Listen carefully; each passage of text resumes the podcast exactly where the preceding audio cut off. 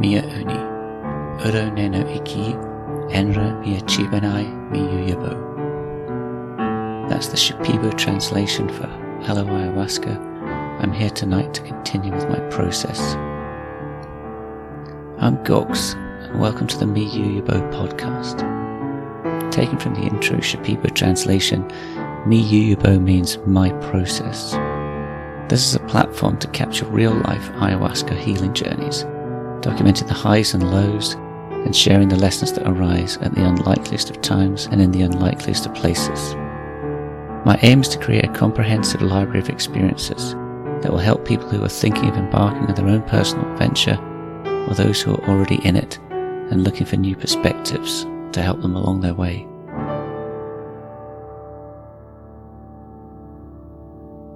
If you like the following episode, I'd love it if you clicked follow, and also it'd be gratefully appreciated if you would share it with anyone you think might be interested. None of the content within this podcast is intended to encourage the use of illegal substances. Anything discussed in the episodes are for information and educational purposes only, and all opinions expressed are that of the individual. None of the content should be taken as medical advice and should not be used as a substitute to any psychotherapist, healer, or shaman. Psychedelics should not be used by some individuals. Therefore, always consult a medical professional prior to proceeding with any experience. My guest for this episode is James W. Jesso, who is a psychedelic author and host of the podcast called Adventures Through the Mind. I first met James when he was visiting the UK and giving a talk about psilocybin at my local psychedelic society. Um, and at a later date, uh, I discovered that he'd also had experiences with ayahuasca. So I reached out to him to invite him on.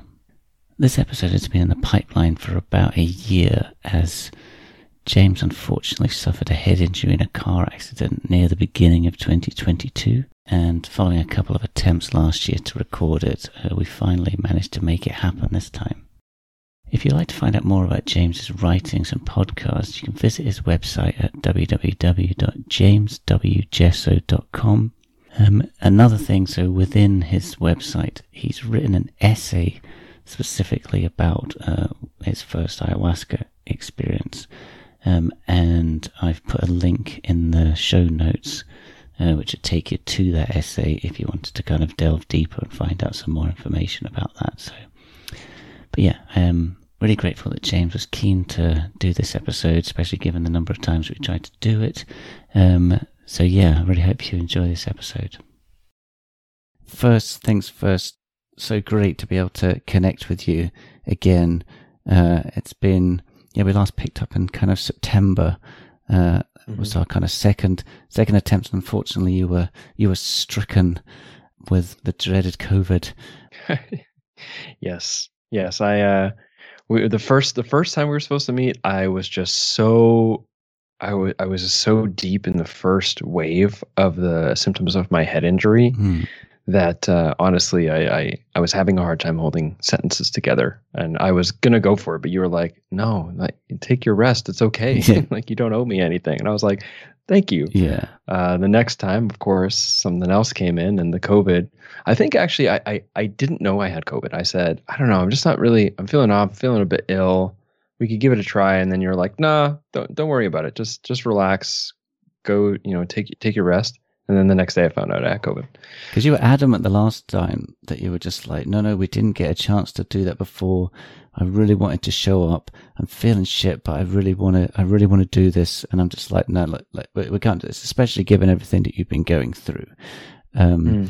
and, uh, yeah, and we just said we'd just pick up again in the new year. So but just give me a ch- just let me know at any point if you need a break or if you want to quit and we can either pick up another time or or not as the case may be. But i'm really grateful for your for you showing up again and trying again. So and wanting to do this yeah it, it means a lot that you want to be a part of it uh, and you kind of want to share uh, your story. So yeah i'm really looking forward to kind of hearing hearing all about that um, so do you want to just, just as a start, do you want to give like a little bit of a, of a, your kind of psychedelic background, your credentials about what kind of brought you Ooh. to this, if uh, oh my credentials, yeah, uh, just a gen, just general. What's a what's a joke I could make? Uh, I did a I did a weekend facilitator workshop, so mm. I'm a shaman. All right. uh, yeah, exactly. No, but uh,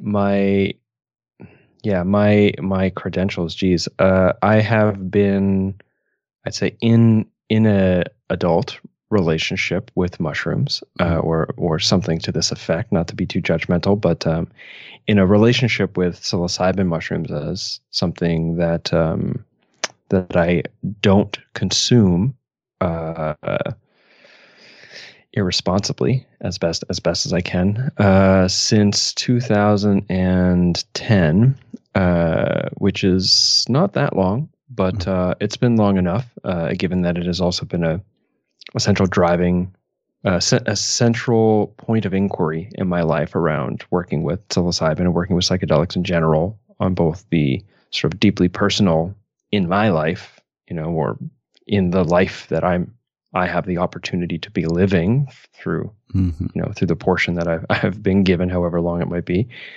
um, but also sort of academically, culturally, um, industrially at this point.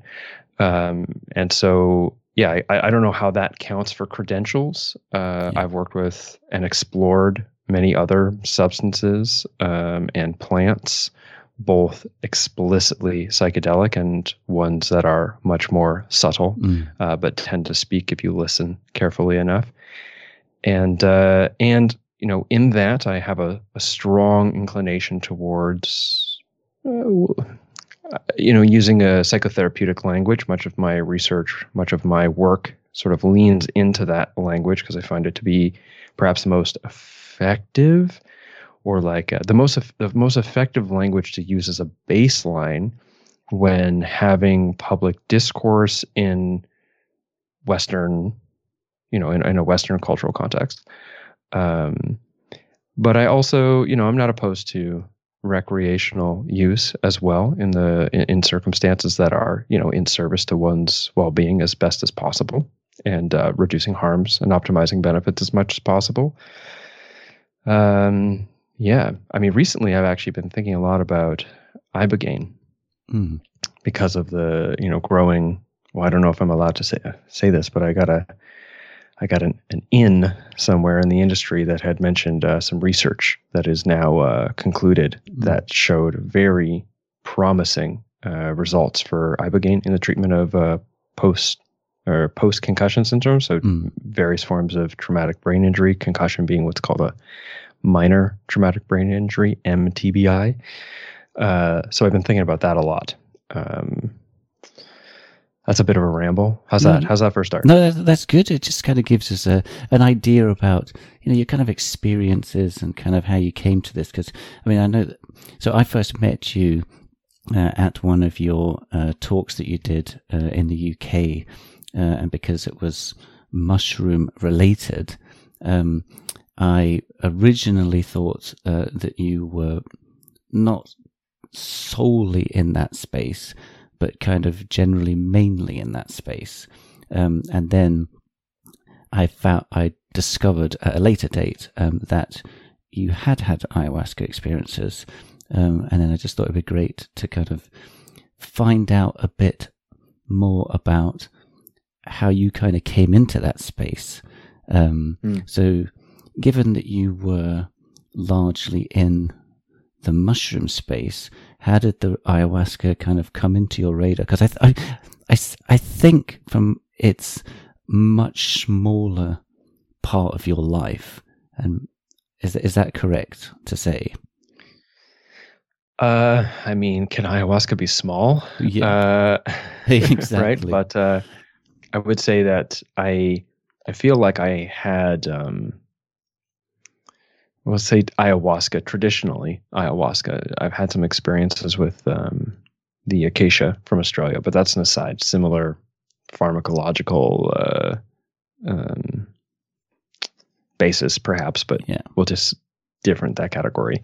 Uh, i've had sort of two what i would say two i say three three primary acts in the sort of like the the theatrical play of my relationship with ayahuasca. Perhaps there'll be a sequel, another play down the road yeah. with another three acts, but presently I, I, had three acts in the in my in my uh, relationship.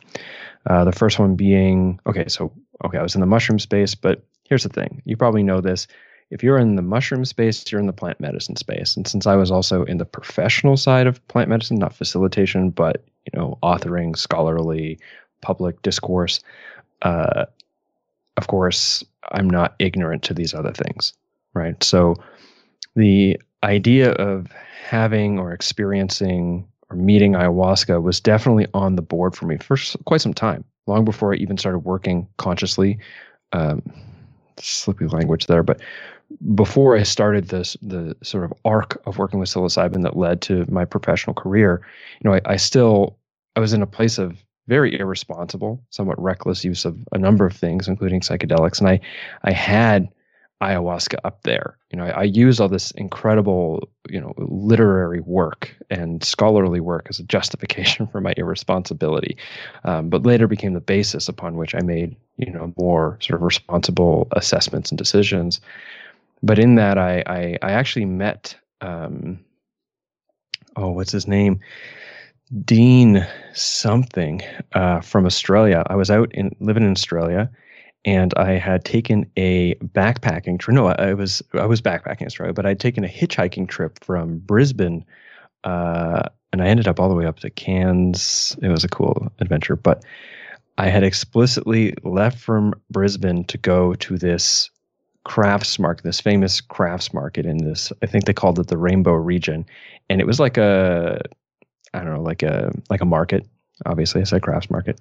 And as I was walking around, I come up to this guy. I can't remember what else he was selling, like foods maybe, or like oils or soaps.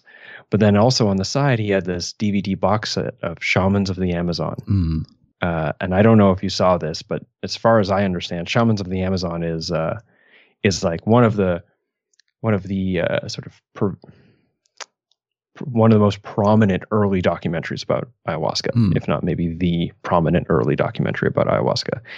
And uh, I bought it from him because I was all about that at the time, not about what it was actually going to ask of me, but theoretically uh, the idea of going really far out and yeah. DMT and etc.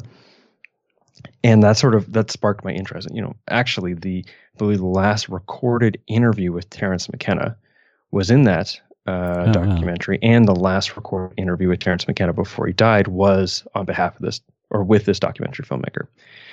So that's at the stage, and then a handful of years later, my you know I'm deep into my professional life. This whole other, I, I think I was, uh, I was, I had already written "Decomposing the Shadow," my first book. I'd already done a tour about it, and I got this synchronistic series of events that connected me with a, an ayahuasca group in um, in Alberta.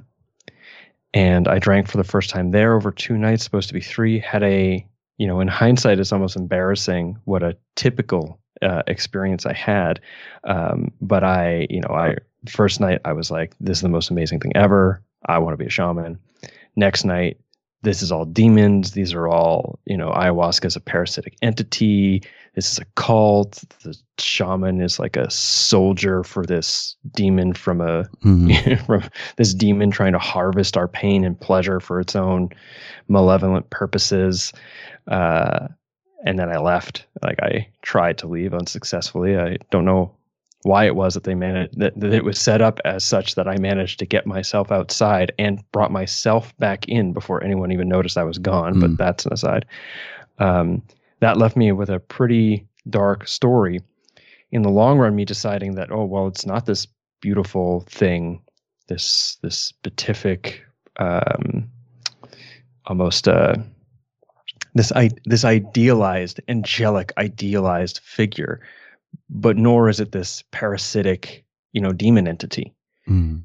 In fact, I, I don't really know what it is, but it's neither of these things. It might not be anything in particular. I don't know and I ended up with a story. I did this thing called psychedelic story time, and I told the story of my my journey and my encounter with ayahuasca.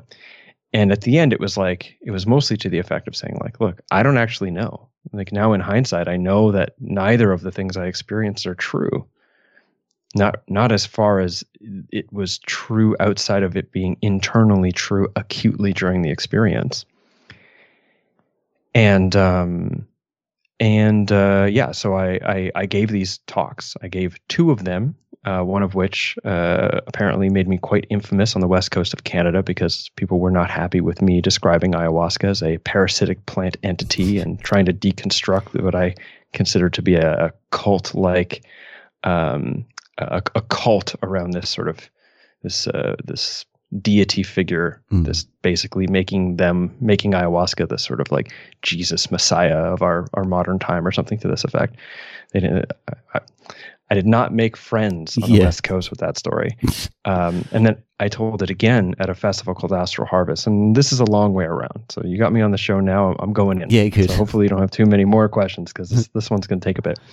Um, and uh, so eventually, I, I, oh I tell it at this music festival, Astral Harvest again, very impactful.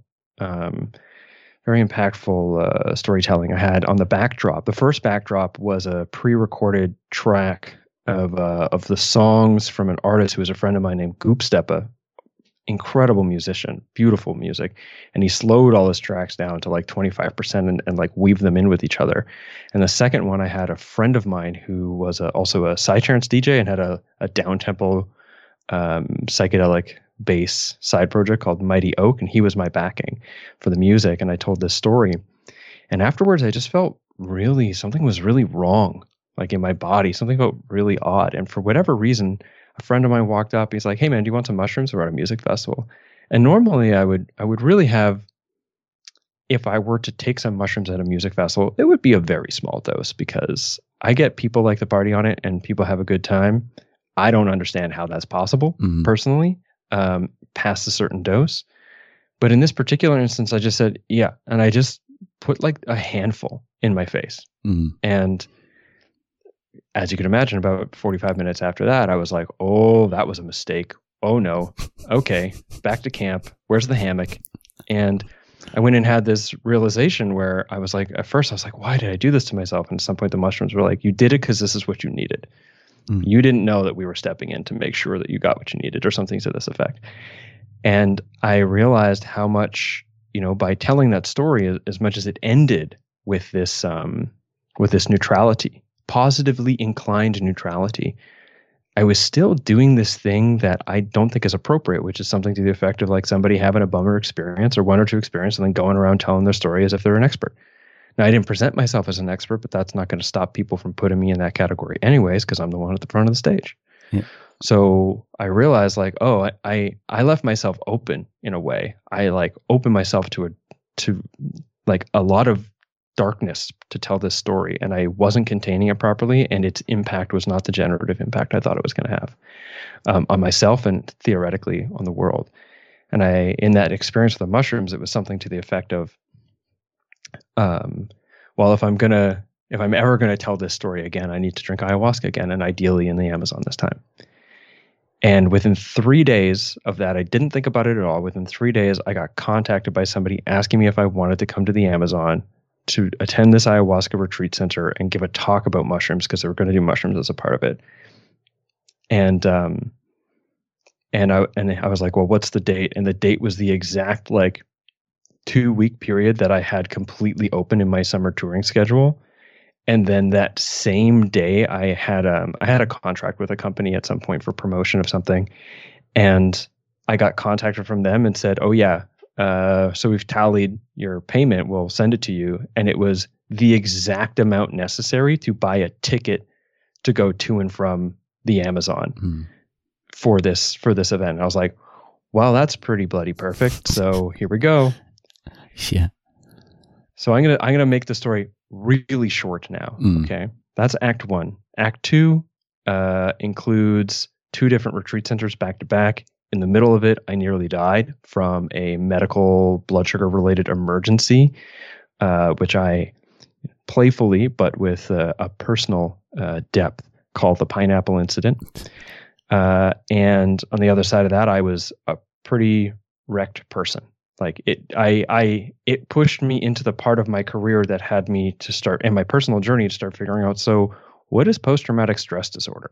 and how does that influence us and what's the role psychedelics play in this and because i didn't know up until that point and i knew now um, the third act was getting to a place where i was ready to drink ayahuasca again i drank it twice uh, over the course of five days at a at a sort of intensive trauma healing like drinking ayahuasca using what was it called group facilitated somatic relational therapy for the treatment of like complex post traumatic stress disorder with ayahuasca. Mm. And I drank twice over the course of this five day thing. And after the first th- one, I was like a different person. Like even people were saying, like, you look like a different person. Something changed in me.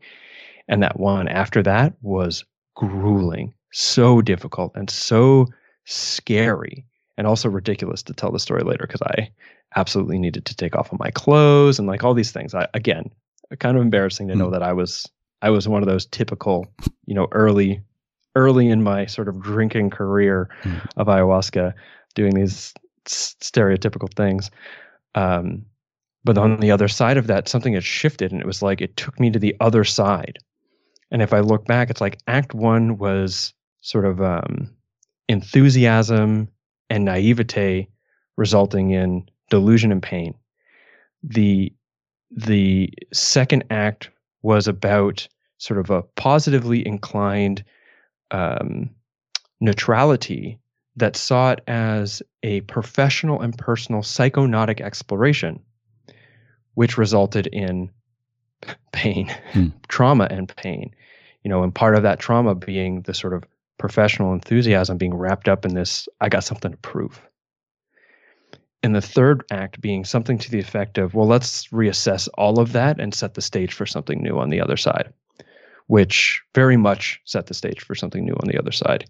And um, much of the traumatic things that happened, or that I was, the, the symptoms of trauma I was suffering, PTSD, as a consequence of that act two, like went over the edge. I guess it like pushed me over the edge in act 3 to a place where now I can actually do the healing and I have in many ways and it was it was very beautiful. So, I mean that's my that's my at first very very dense and in the last two somewhat uh, superficial uh, story for my uh, journey with ayahuasca thus far. Okay. I was kind of hoping that we would uh, have a little intro to it and then we would talk about some of those experiences in a little more uh, detail as we kind of went through. Um, in, nope, nope. Is it just like ayahuasca? It's not what you think it's going to be. It's exactly. what it wants to be. exactly. So, I mean, from from your, I mean, do you find that your experiences now are so personal to you that you don't go too much into that detail? Or are you also saying, from what you've just, what you kind of also said was that you were going into too much detail before, as in, like, I'm had all this experience and I'm sharing and it's coming across as the expert and you were kind of taught a lesson because of that. Is, is that what you were saying? You know, whether or not I was taught a lesson. Yeah. Um, or taught myself a lesson or uh, was put in a situation where lessons were to be had. Mm-hmm. I, I, don't know. I don't know. I do. I do have a tendency to ascribe a kind of agency to these types of events that feel like an agent doing a thing with intention, such as being taught a lesson by something. Um, but at the very least, when I look back on it, I see that there was a lot of learning to be had and some hard lessons and and it was hard lessons that uh, that I was trying to learn. Mm. Yeah. So, were you the first act was the two sessions in Alberta, which was conflicting, uh, not conflicting, but completely contra- contrasting experiences.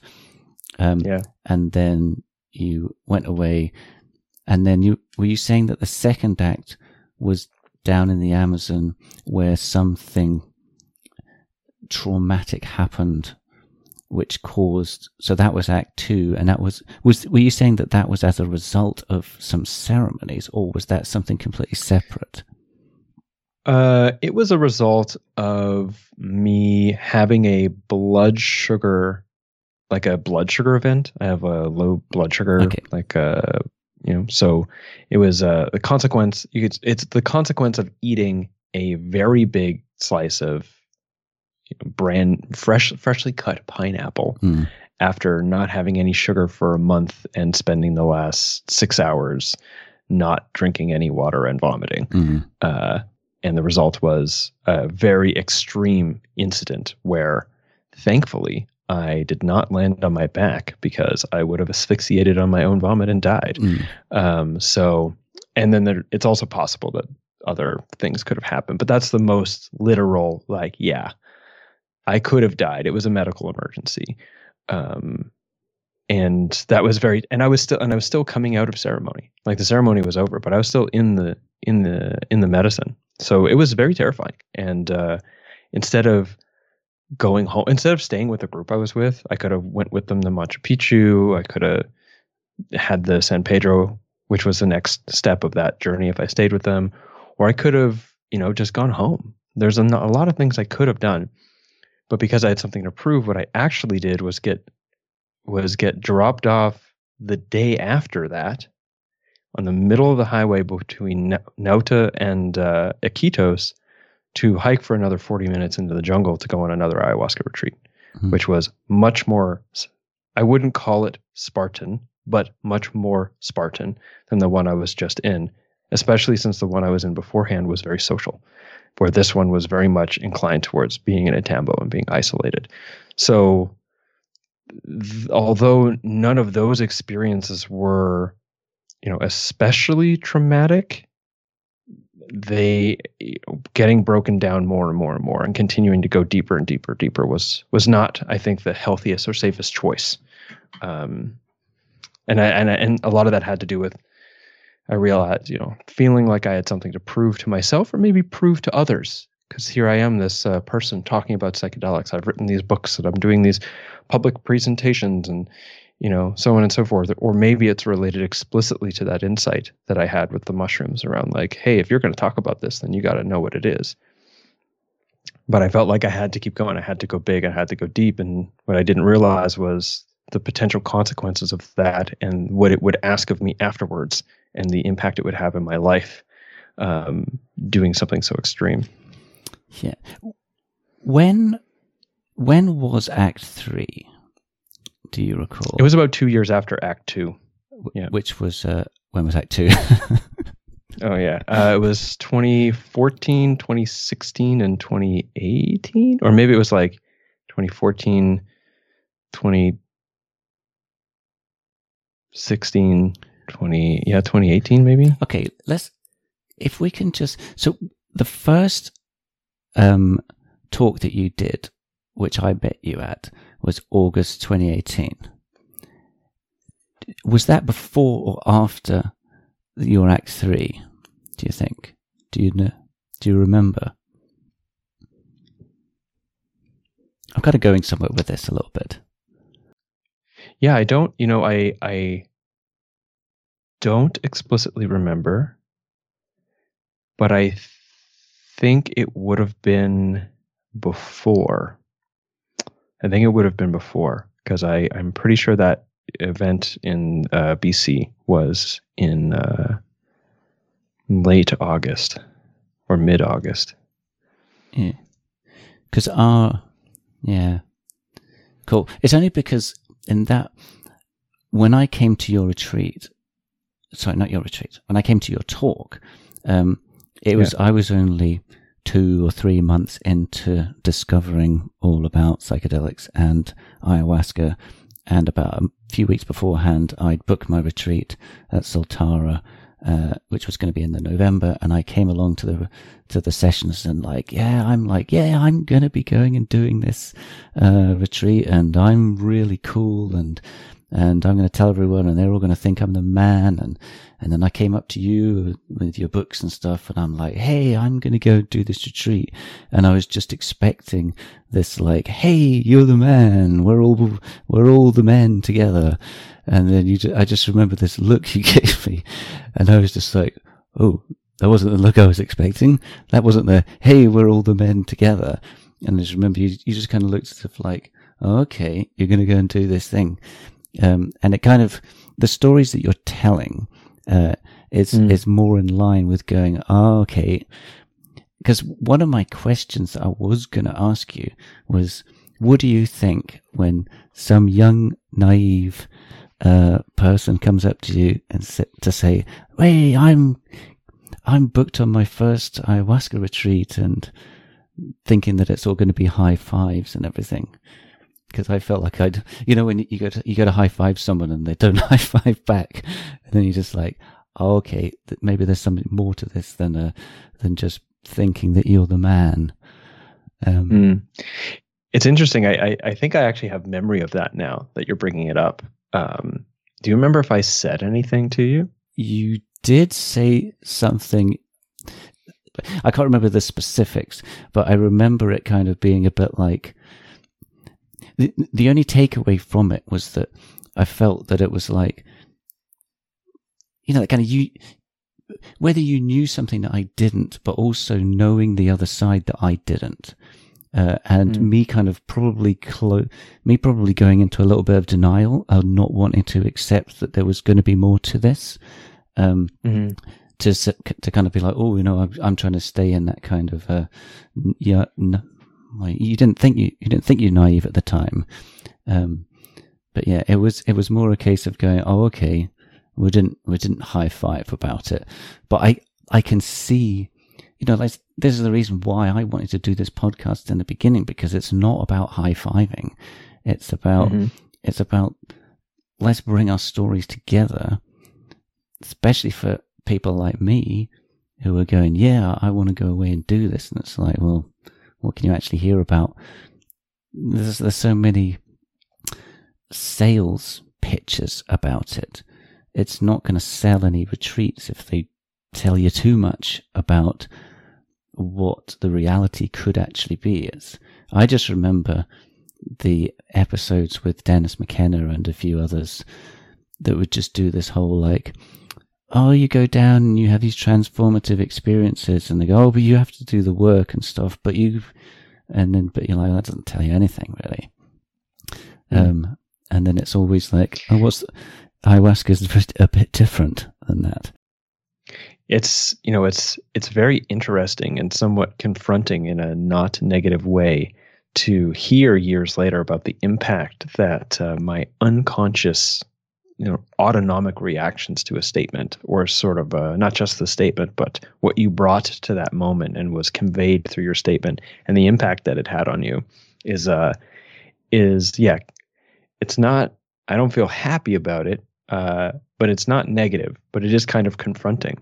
And i think that goes back to what i was saying about giving those talks uh, the psychedelic story time and realizing that yeah i'm ending on positive neutral and I'm not presenting myself as being an expert. But that doesn't mean that, you know, there's going to be um, uh, unknown unknowns in my consequence. Like this is something that I have. I feel like I have gotten a lot of value from the work of um, an elder and a teacher in my life, although he's not in my life. I couldn't like call him up and be like, "Hey, what's up, man? You want to go for tea?" Um, he's more like a figure, you know, a professional figure in in in a in the world that I hold in this role. Uh, his name is Stephen Jenkinson, and and he had this sort of like one of his things is is something to the effect of like you are a person of consequence, whether you like it or not, whether you know it or not, positive and negative, known and unknown, you are a person of consequence, and to be awake is to be sort of alert to your consequence and to the potentials or not potentials uh, to um, the fact that many of those consequences are unintended and many of them are as well are ones that you won't even know about mm-hmm.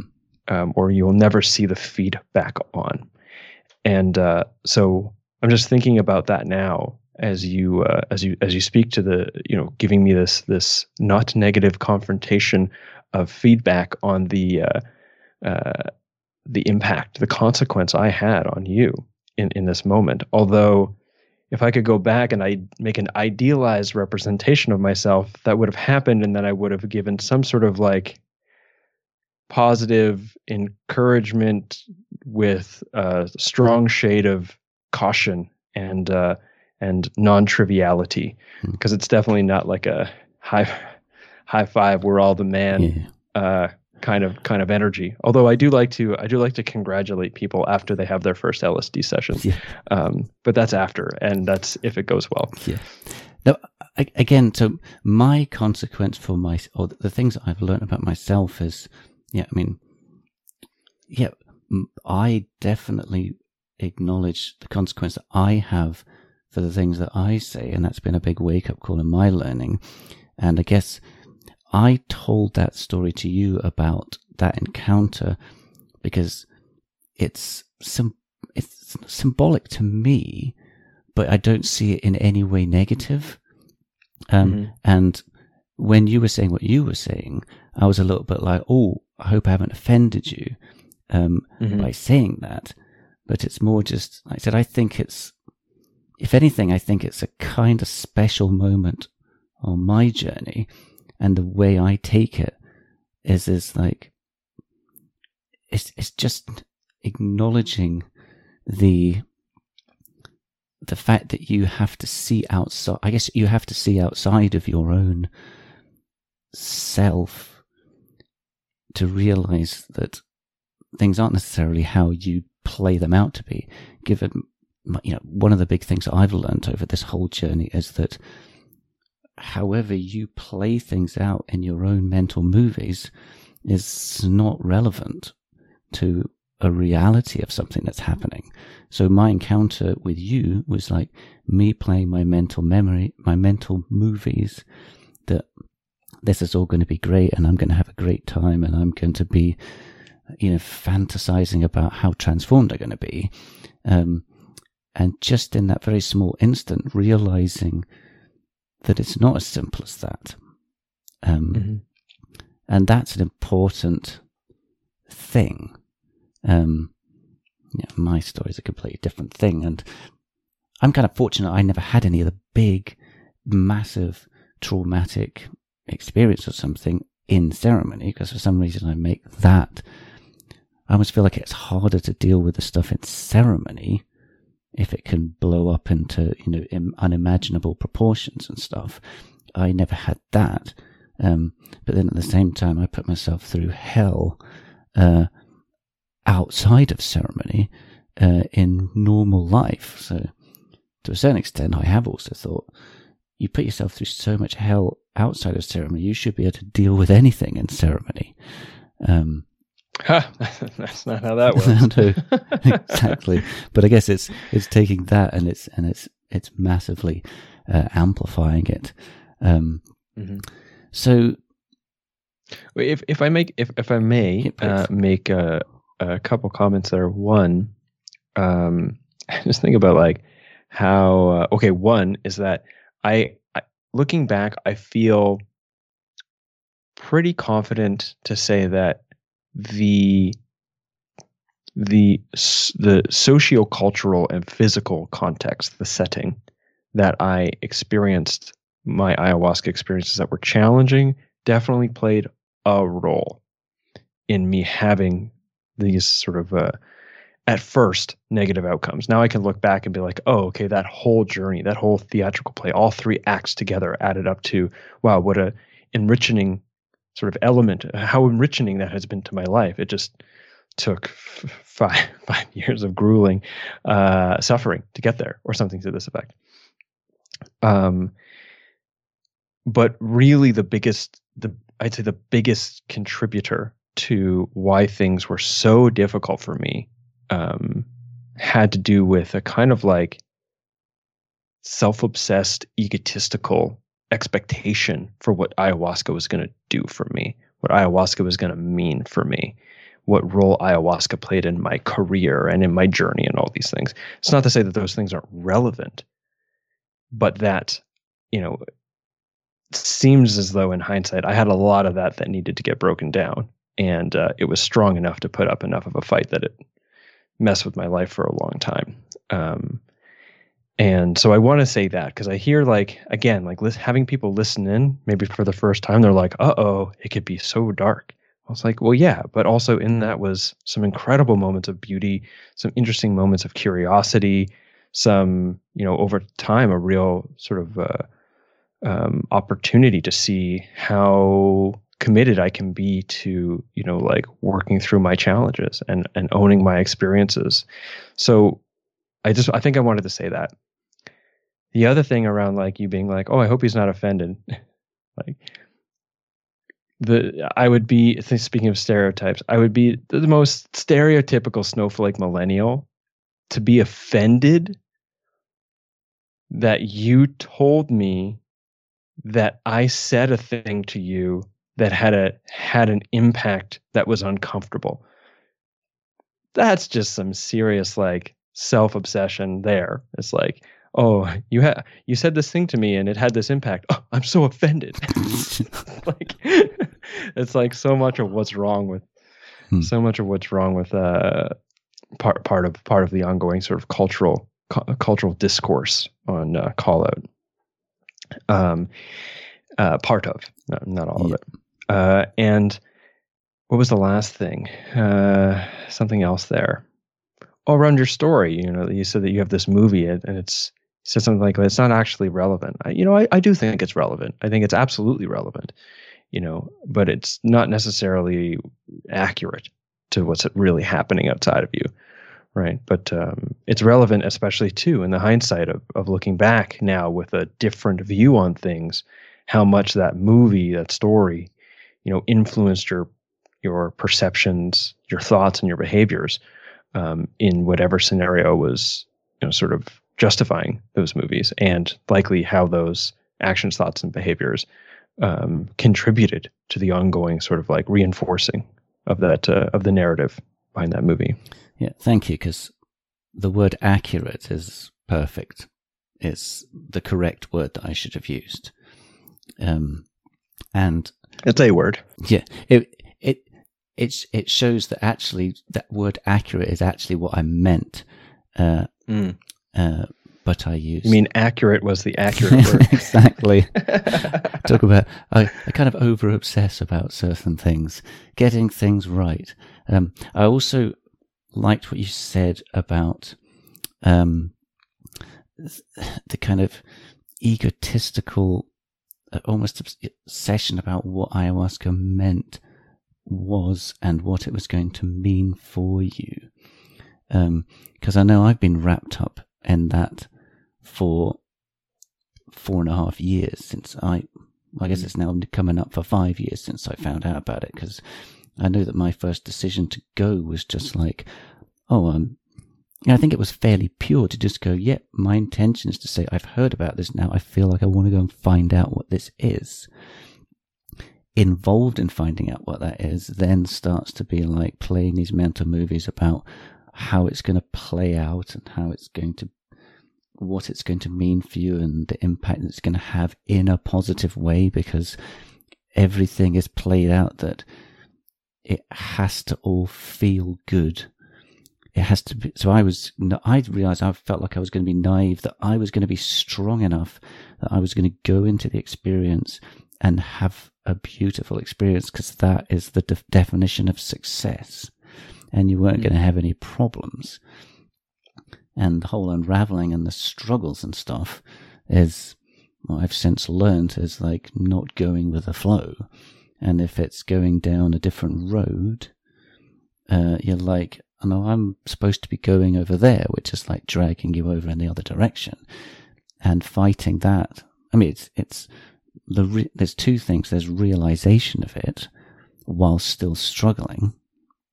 And that's step one, as far as I see it.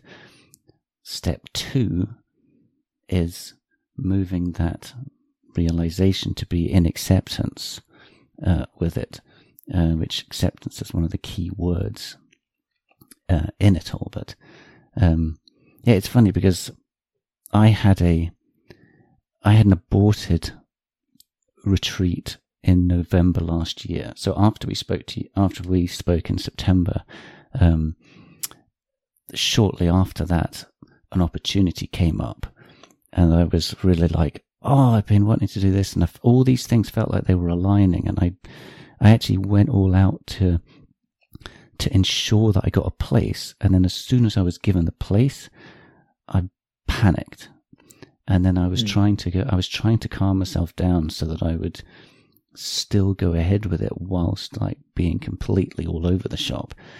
And I realized that I wasn't ready um, for it. Um, so it's it's interesting to kind of go, oh, this is what I've wanted for four years, is to be in a position to go again. Um, I think even in our last conversation or one of the previous conversations, I was constantly talking about going back again, and they were just kind of saying something like, you know, why do you feel like you need to go back? Um, and in a way, it's just kind of like, well, actually, I don't know really. Um, mm. um, but funnily enough, I feel like I actually went through so much in that struggle to try and decide whether to go or not. I feel like I actually had my own ceremony as such. Um, and I came to my own realizations a lot about it, even to the extent that after I bailed on that, I actually kind of almost felt like I let my ayahuasca obsession go a bit, which I just thought I'm going to just let this go, um, and and not and go. Maybe, maybe I'm not going to go again. But that's all this kind of obsession about still playing out this, still running back into this loop of going, oh, I've got I've got to go on another one. There's got to be this next stage, but yeah, that's kind of doesn't really matter if it happens or not. Um, this uh, this comment that you made, where it was like, well, why do you feel like you have to go back? Like, well, I don't actually know.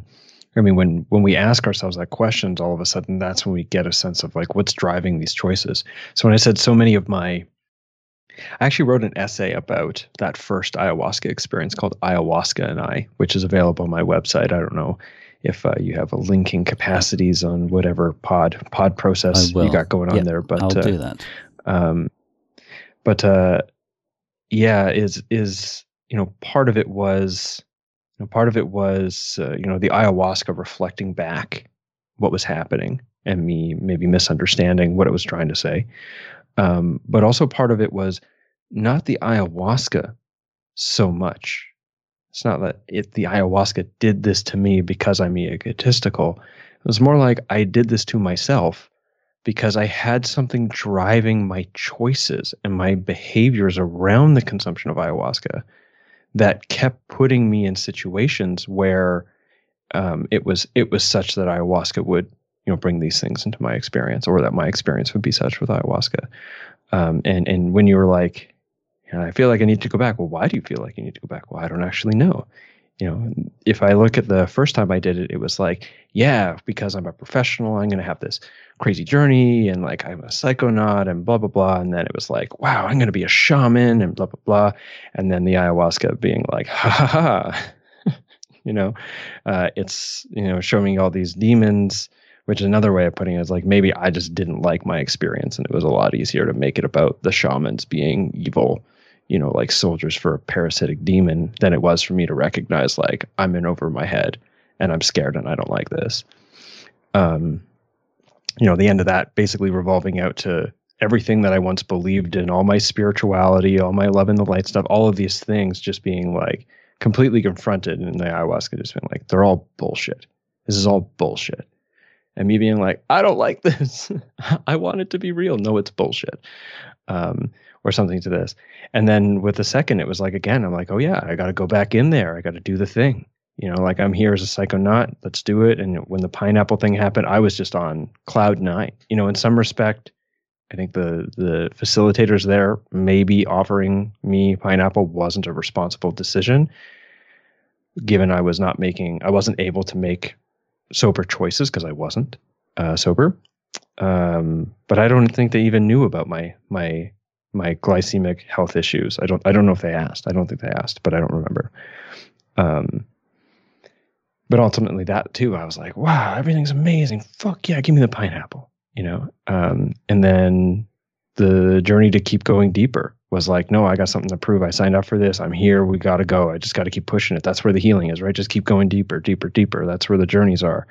And um, it wasn't until I finally got to this act three where something to the effect of like, I don't know.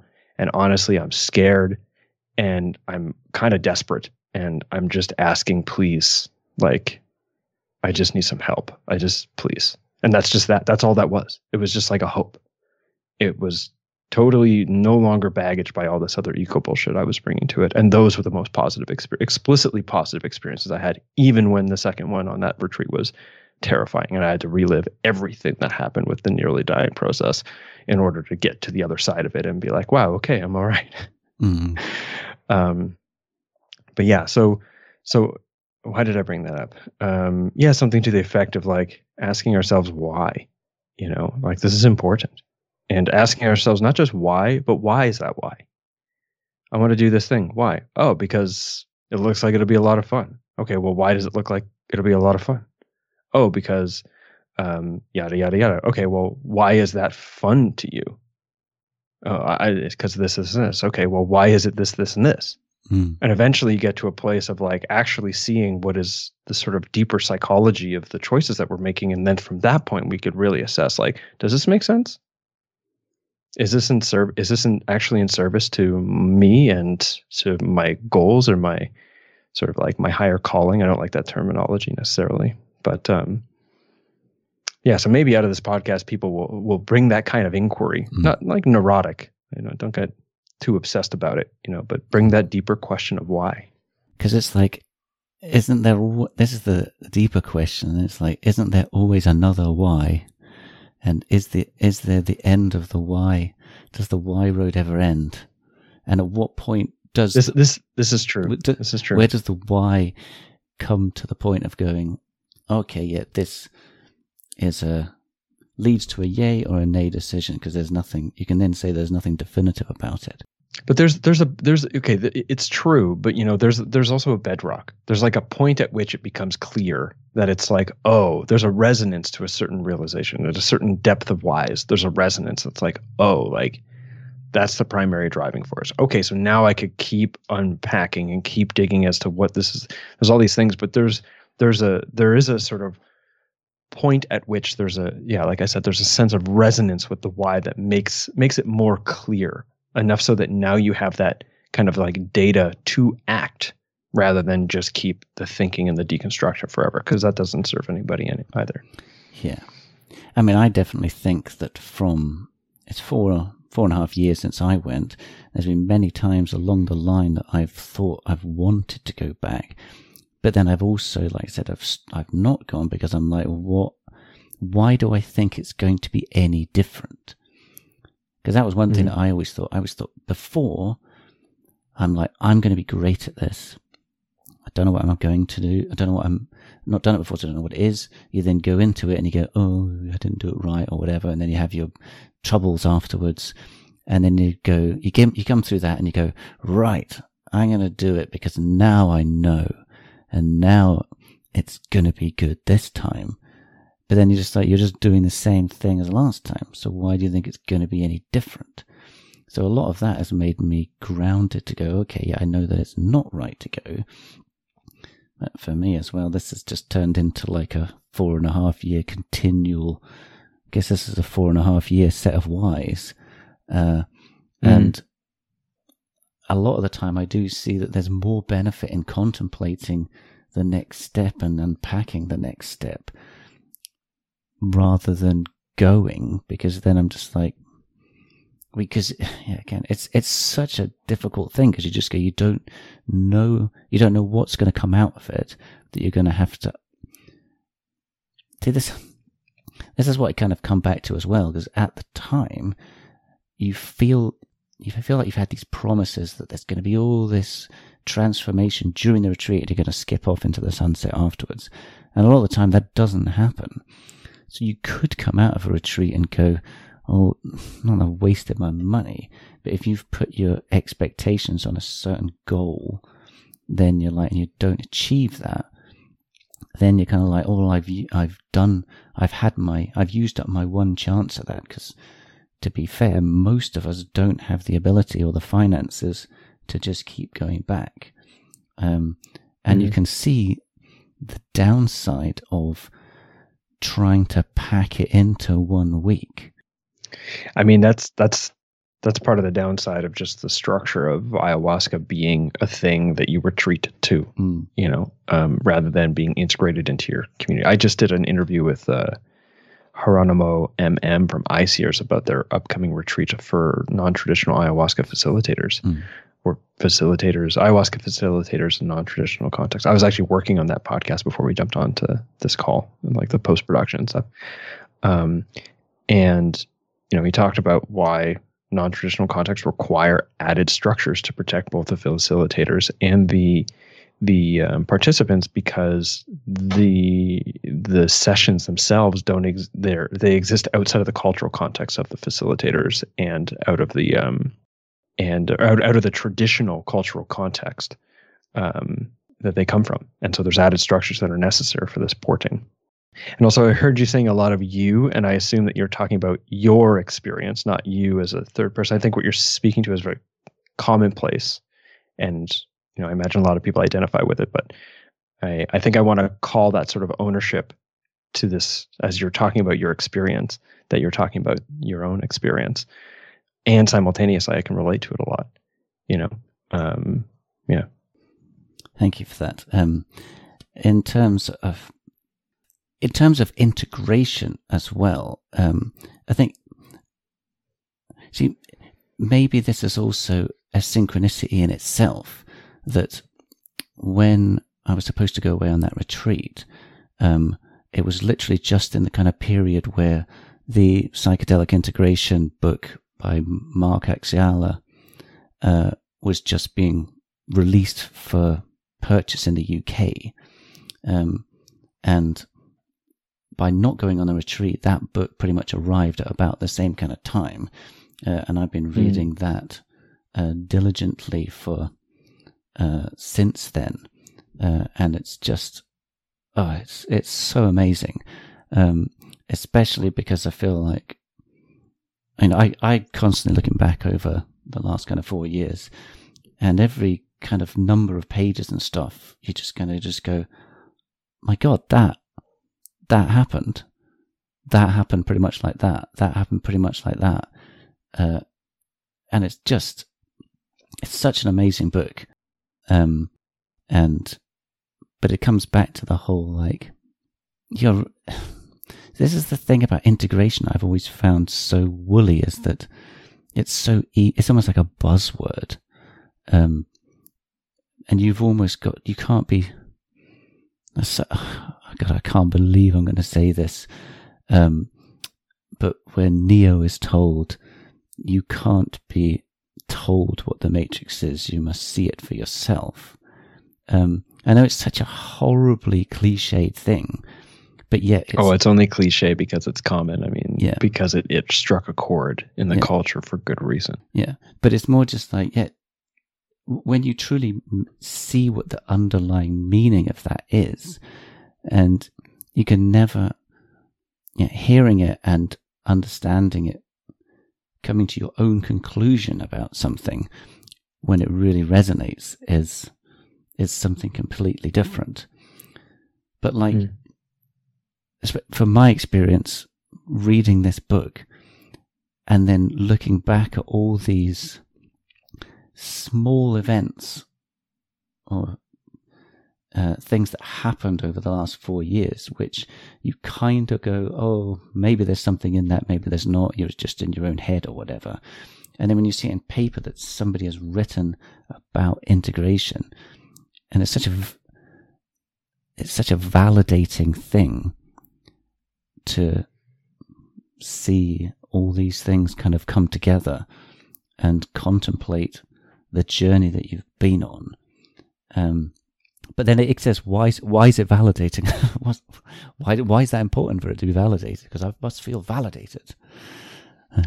well, I mean, okay, to be fair, it is nice to have things that were previously ambiguous, mm.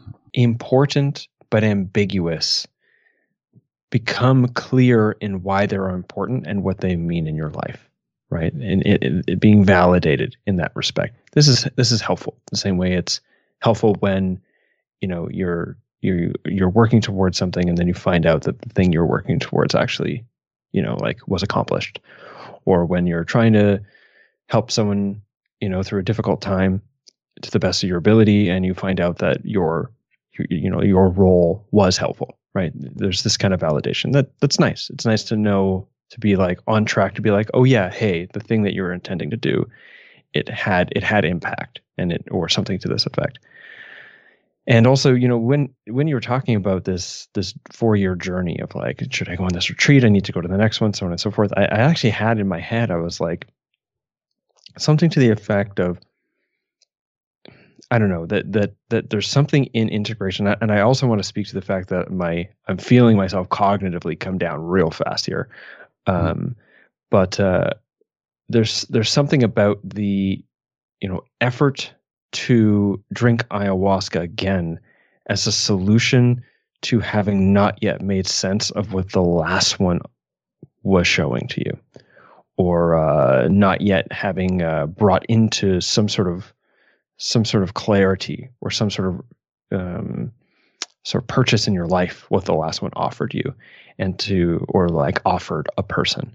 Um, and to think that another journey is is the solution right? That there's just one piece missing or something to this effect. And sometimes that's the case but oftentimes the case is more so that um, that uh, that what's missing is a realization, not another, not another ayahuasca session. Um, and it sounds to me when you're speaking about this book on integration coming in sh- shortly after you deciding, wait a minute, maybe I should, I'm, I'm just not going to go on this last one. Seems like when you talk about the validation, I, I hear you speaking to something to the effect of being like, oh, okay. It wasn't necessarily another ayahuasca session I needed. It was another, it was, it was support in making sense of the last one in my life um, and uh, yeah, so I'm feeling a little self conscious right now because I, I feel my my cognitive function declining, and I'm not sure I'm not sure where this is going, but I anticipate not good places if it continues. Um, I'd love to come to a close in respect to uh, the sort of wall of my limitations.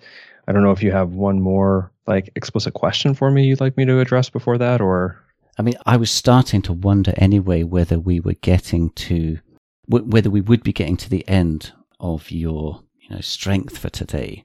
Um, and especially when you said uh, that you felt yourself declining, uh, mm-hmm. I was gonna, I was gonna offer to say, yeah, absolutely fine to uh, to call it a day.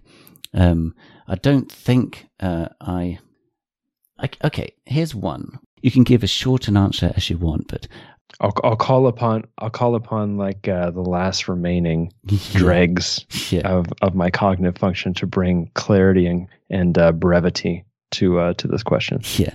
So it was because you've got experience in the mushroom space and in the ayahuasca space, and they're both uh, considered, you know, plant spirits.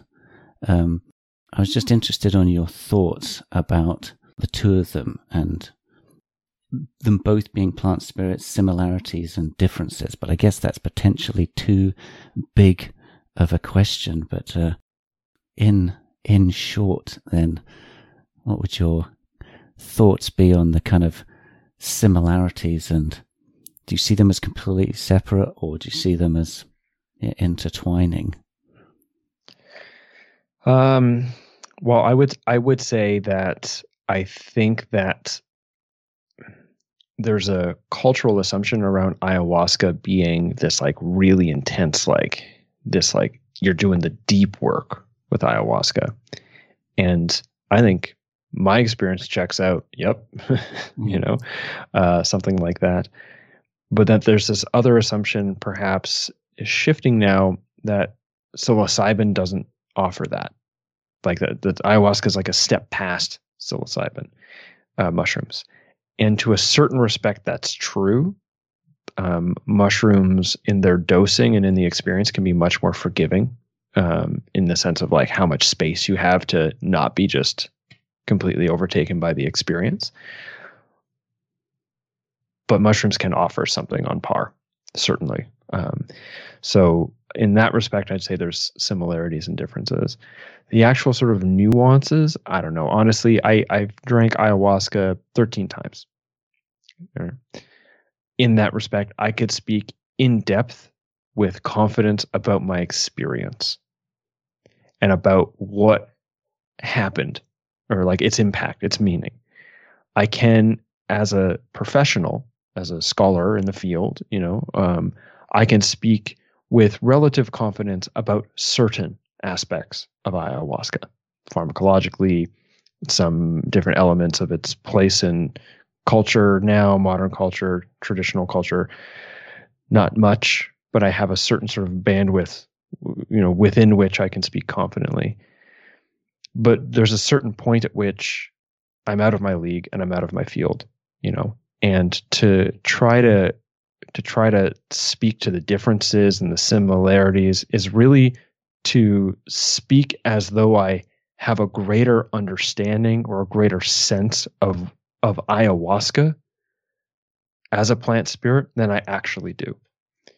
And as, as I made very clear earlier, you know, it was the misunderstanding of the, the, the misperception that I knew more than I actually did. Uh, that got me into trouble in the last time, the last few times. So I think I'll I think I'll leave it there. I mean, if, if listeners want to have a clear, like a deeper sense of how I look at mushrooms, or how I hold the larger wonderings around um, psychedelic plants as well as psychedelic medicines and their sort of place in society, their place in my life, they can tune into my you know hundreds of hours of, of content on the internet or just search random queries that they think I might they might want to hear me talk about on my website or something to this effect. Um, but uh, so so as such, I will leave the question there. Sure. Um, respectfully. No problem. I, and as you were saying it, all of a sudden I was realizing this is coming full circle to the beginning, uh, where you were saying about how you you you learnt about not being uh, the expert about it.